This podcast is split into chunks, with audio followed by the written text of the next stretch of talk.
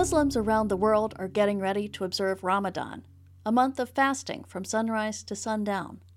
For many here in Houston, it's a time of reflection and spiritual growth, as well as late night trips to the Whataburger drive through. Today, CityCast Houston senior producer Dina Kesbeh explains to producer Ferrill Gibbs and me the ins and outs of a Houston Ramadan. It's Thursday, March 31st, 2022. I'm Lisa Gray, and this is CityCast Houston. Ferrill and Dina, are y'all ready to talk about Ramadan? Yes, I'm so excited. Absolutely. Okay.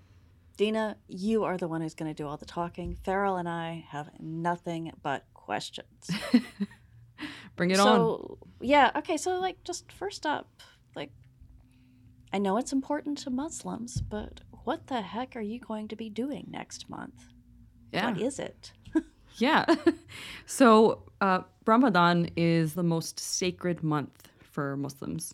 It's the month that the Holy Quran was revealed. And, you know, how do we know when Ramadan starts? Well, we base it off the moon since we follow a lunar calendar. So how do you how do you base it off the moon? So it starts from a new a new moon. So as soon as you see the moon is full and there's going to be a crescent the next day, that's when you know that okay, the next day is going to be the first day of Ramadan. So that's why we have physical moon sightings by our religious leaders, be it from Saudi Arabia, anywhere around the Middle East, Pakistan, India. Everyone kind of goes out moon sighting the night before. So like Friday uh-huh. night, for example, since Ramadan is now predicted to be either Saturday or Sunday, so they'll go out Friday night. The religious leaders will go out and use a telescope to literally see whether or not there's going to be a full moon or is there one more day before we get a full moon or are we going to have a new moon the next day? So there's not like one agreed upon moment where Ramadan starts for everyone. It's different for some people depending on where you are. There is this huge debate in Houston, and I feel like I'm sure it happens in other places as well, where the community is so divided on the moon sighting. It's like a battle. Every year, it's a battle. the mosques are all like, no, it's not tomorrow, it's the next day. And, and we had it one year where literally the city was split in half with people fasting the day that, you know, Saudi Arabia was like, all right, we see the moon. So they start. And then obviously with the time difference, you'll be able to work it out. And then other people will be like, no, it's not. We want one more day. So we were then celebrating the end of Ramadan separately and on different Oh, days. Okay, which so sucks. wait, so so like okay. So anywhere in the world everywhere in the world people are looking to have the first moon sighting Yes. Yeah, everywhere. and like people differ on which sighting counts. Yeah, which sighting counts. And then also just like if it's accurate or not. They say, no, no, no, it's not. That's that's not correct. There's one more day. You said religious leaders. Yeah. Is there like a group or two groups like somewhere that says, okay, this is it, and then like somewhere in the world Mm-hmm. that, and then some people listen to that group. Where where is the group? Yeah. So, like, for instance, the mosque that my family follows follows the religious leaders that are in Saudi Arabia. So they'll look Okay. to them and they'll look to Jordan and they'll look to Palestine's religious leaders to see do they all three align because of where our families are.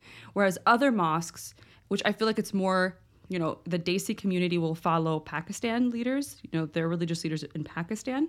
And so they'll look to them to give them the guidance. I see. And so okay, so what does Ramadan look like once once you've like decided okay, it's on. Yeah. What So- are y'all doing? So I'll take you through like a typical day. Okay. You know, it's the first day of Ramadan.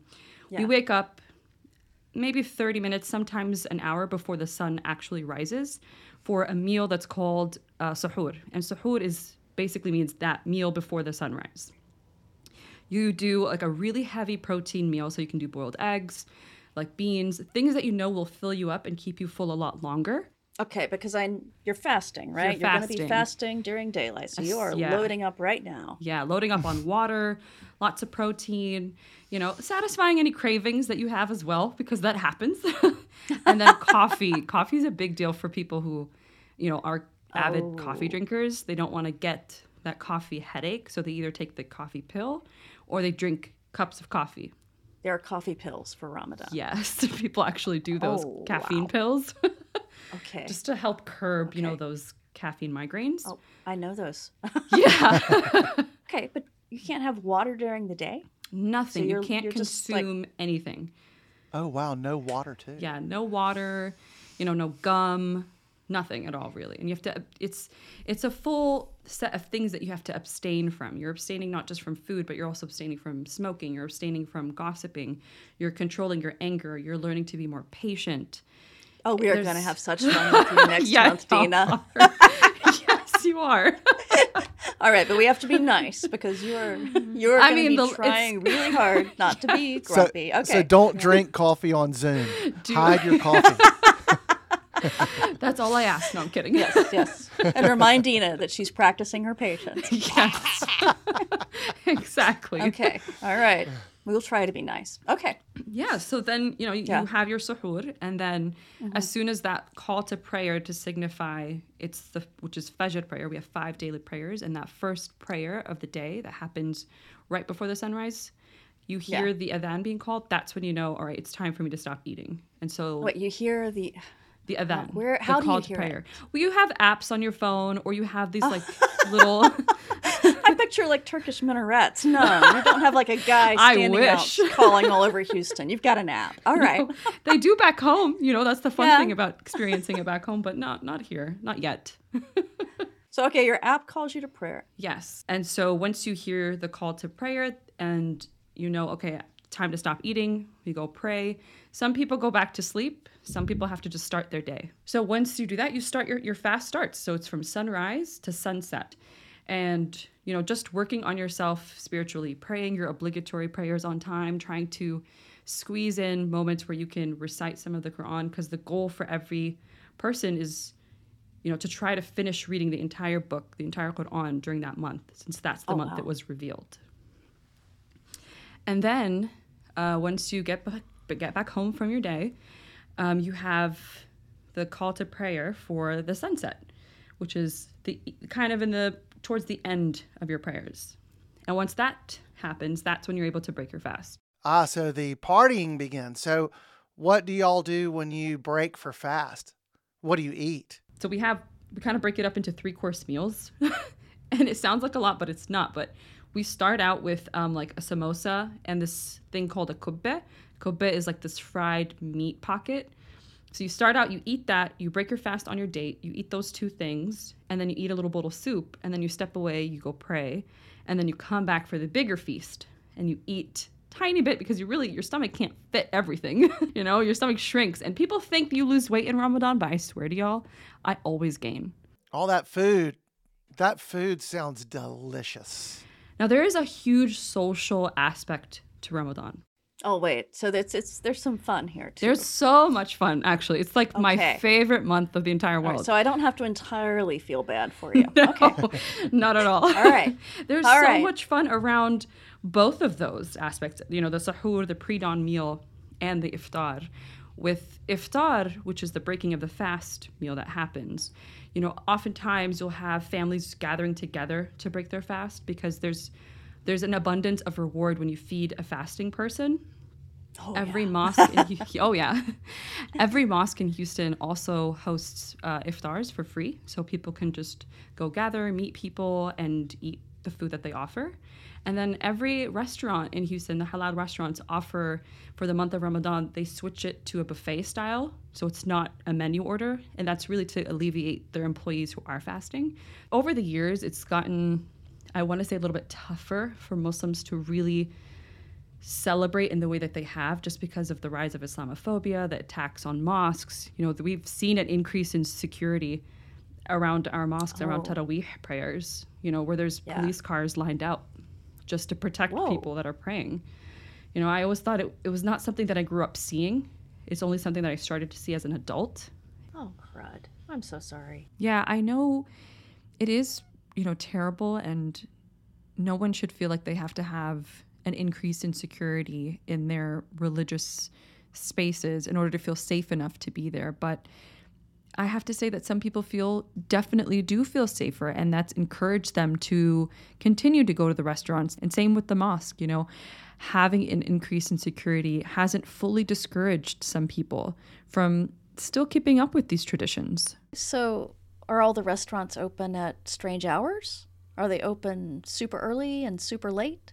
Yeah, so that's the second uh, Okay. social aspect that I love about Uh-huh. it. During sahur, which is that early meal, um, a lot of the restaurants will adjust their times to offer Muslims to come in during their sahur, and it's usually on weekends because that's really when they'll get the largest crowds because people don't have work that early or work at all on a Saturday or a Sunday. And this one spot is just packed with people, and that's like my favorite. I love it so much. Oh, okay. So, as I'm not that I do drive around a lot at 2 a.m., but if I do and I see If this, you do, yeah. now I will know. Okay. Cedars Yeah. Bakery. Oh, Cedars Bakery. That's the one way out west on Richmond near Dunvale. Yeah, big Lebanese bakery. They oh they offer the most delicious pa- pastry pies, and we eat those typically for breakfast. So they open at two a.m. and they start taking orders. People call in. People are you know coming in person. Their parking lot is usually jam packed. The uh-huh. restaurant, you can't find a place to sit because everyone's out there, and you're also trying to get your food in time before you know the cutoff, before the sun rises. so you got to get there Oh. early. Yeah. Okay. And I know you've talked to me about your family going through drive-throughs in the middle of Yes. the night. Oh so oh my like, god. it's not just like halal restaurants. You're going to Whoever, yeah, whatever craving we have. whatever crazy thing you've got. It.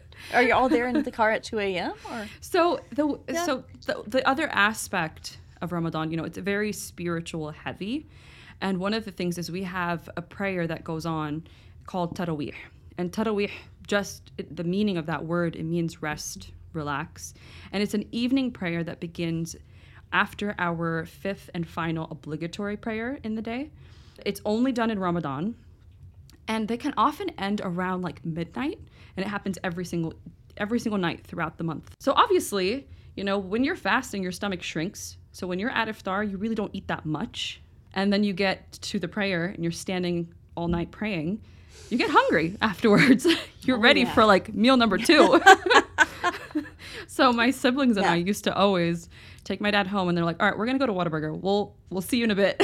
we'll run through the Whataburger drive-through at like midnight, 1 a.m., and grab some food. You and like all the other women in headscarves. Yeah, I mean, everybody, whoever wants to, you know, everyone's like going through the drive-throughs. okay. So how does it all wind up? How does how do you know when Ramadan is ending? So this goes back to that whole debate of the moon. you know, because once you get, it's only 29 to 30 days each year. So by the 28th day, they're going to do a moon sighting and they're going to see, okay, do we have one more day before we complete the moon or is it going to be a new complete moon the next day? Which would mean that's it. We fasted 29 days. We're done. If if they if they sight the moon and it's done, then that 29th day, that night, we do not have the late Tarawih prayer. Instead, the celebrations begin, which is a huge, massive festival called Eid al Fitr. That means Festival of the Breaking of the Fast, which marks the end of Ramadan. And so the mosques, oftentimes, you'll see people just like hugging each other, saying Eid Mubarak. And it's just, it goes on until maybe like 1 a.m., where people are just celebrating, hanging out, socializing. And then you get home, and by then you should already have all the gifts that you're going to hand out because if you don't by by the end of Ramadan, you're in trouble. so you gotta you gotta So you have to that. shop while you're fasting. Oh my. Yes, Oh. shopping Oh. while you're fasting is exhausting. Let me tell you, it is not easy. That's why we take Yeah. our time, you know. Okay. and then once Eid starts the next day, um, what families do is they go to the morning prayers at the mosque because they offer a special Eid prayer to kind of signify and wrap up the end of this holy month. And there's three timings to accommodate the amount of people because if they just had one time for that prayer, I don't we would never have enough room.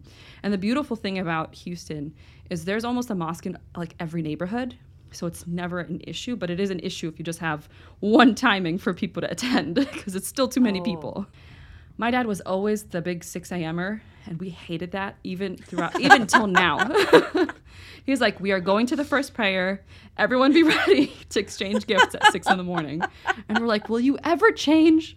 We're grown ups now. We don't need to be out that early."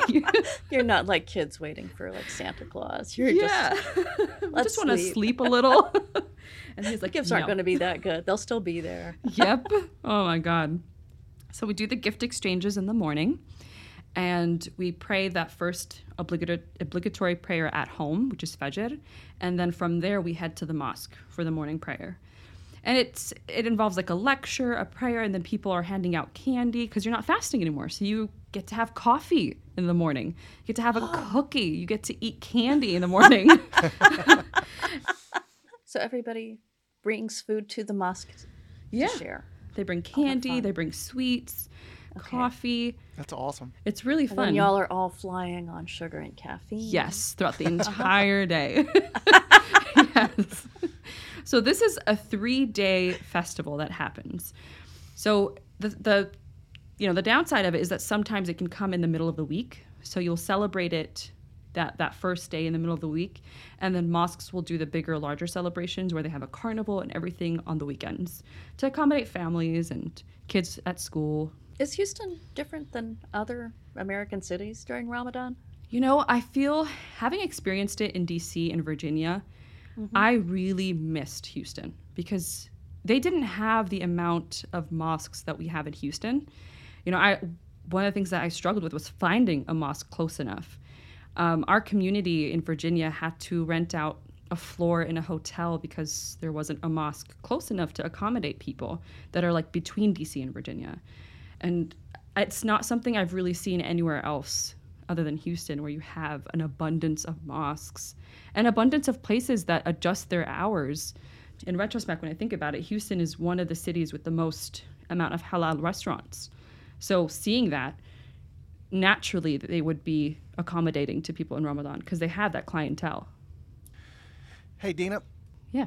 During the celebration, I, I've just been curious as to how it sounds, like audibly. Is there a musical component? Do- Is there communal singing? Yes. Uh, what does it sound like? Yeah, there is. So there's a chanting that we do where it's like Allahu Akbar, Allahu Akbar. And then you, you're repeating all these saying where it's like God is greatest, God is greatest. Allahu Akbar kabira, walhamdulillahi kabira, wa subhanallah. So like when I when we were kids, my dad would always make us recite them starting from the car at 6 a.m. when we're exhausted. and if he doesn't hear us, he was like, "Why aren't y'all chanting? Get in, get in the festival mood." He was bound to that six. it a.m. really was.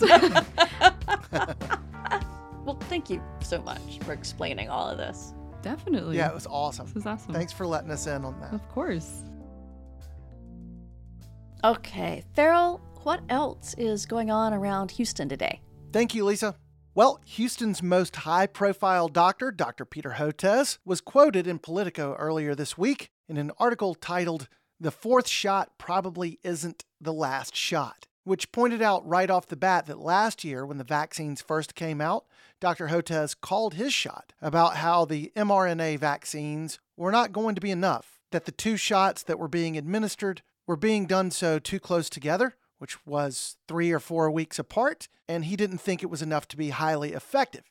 Now, the article did mention that Dr. Hotez believed a third shot could be the magic formula, but even then, he cautioned it was conjecture on his part. And now, this week, in the wake of a recommendation by the CDC, a fourth shot has been recommended for some, and Hotez now calls this uncharted territory. He did say that it does make sense to open these fourth doses to those who are vulnerable, particularly with BA2 becoming the dominant strain here, but also he said that, quote, the US is operating with one technology, and I think that's a risky proposition. That is all for our show today. CityCast is expanding to loads of new cities, so we're hiring lots of new people to make podcasts and write newsletters there. If you are interested in working with us, check it out citycast.fm slash jobs. We will be back tomorrow. Talk with you then. Blah, blah, blah.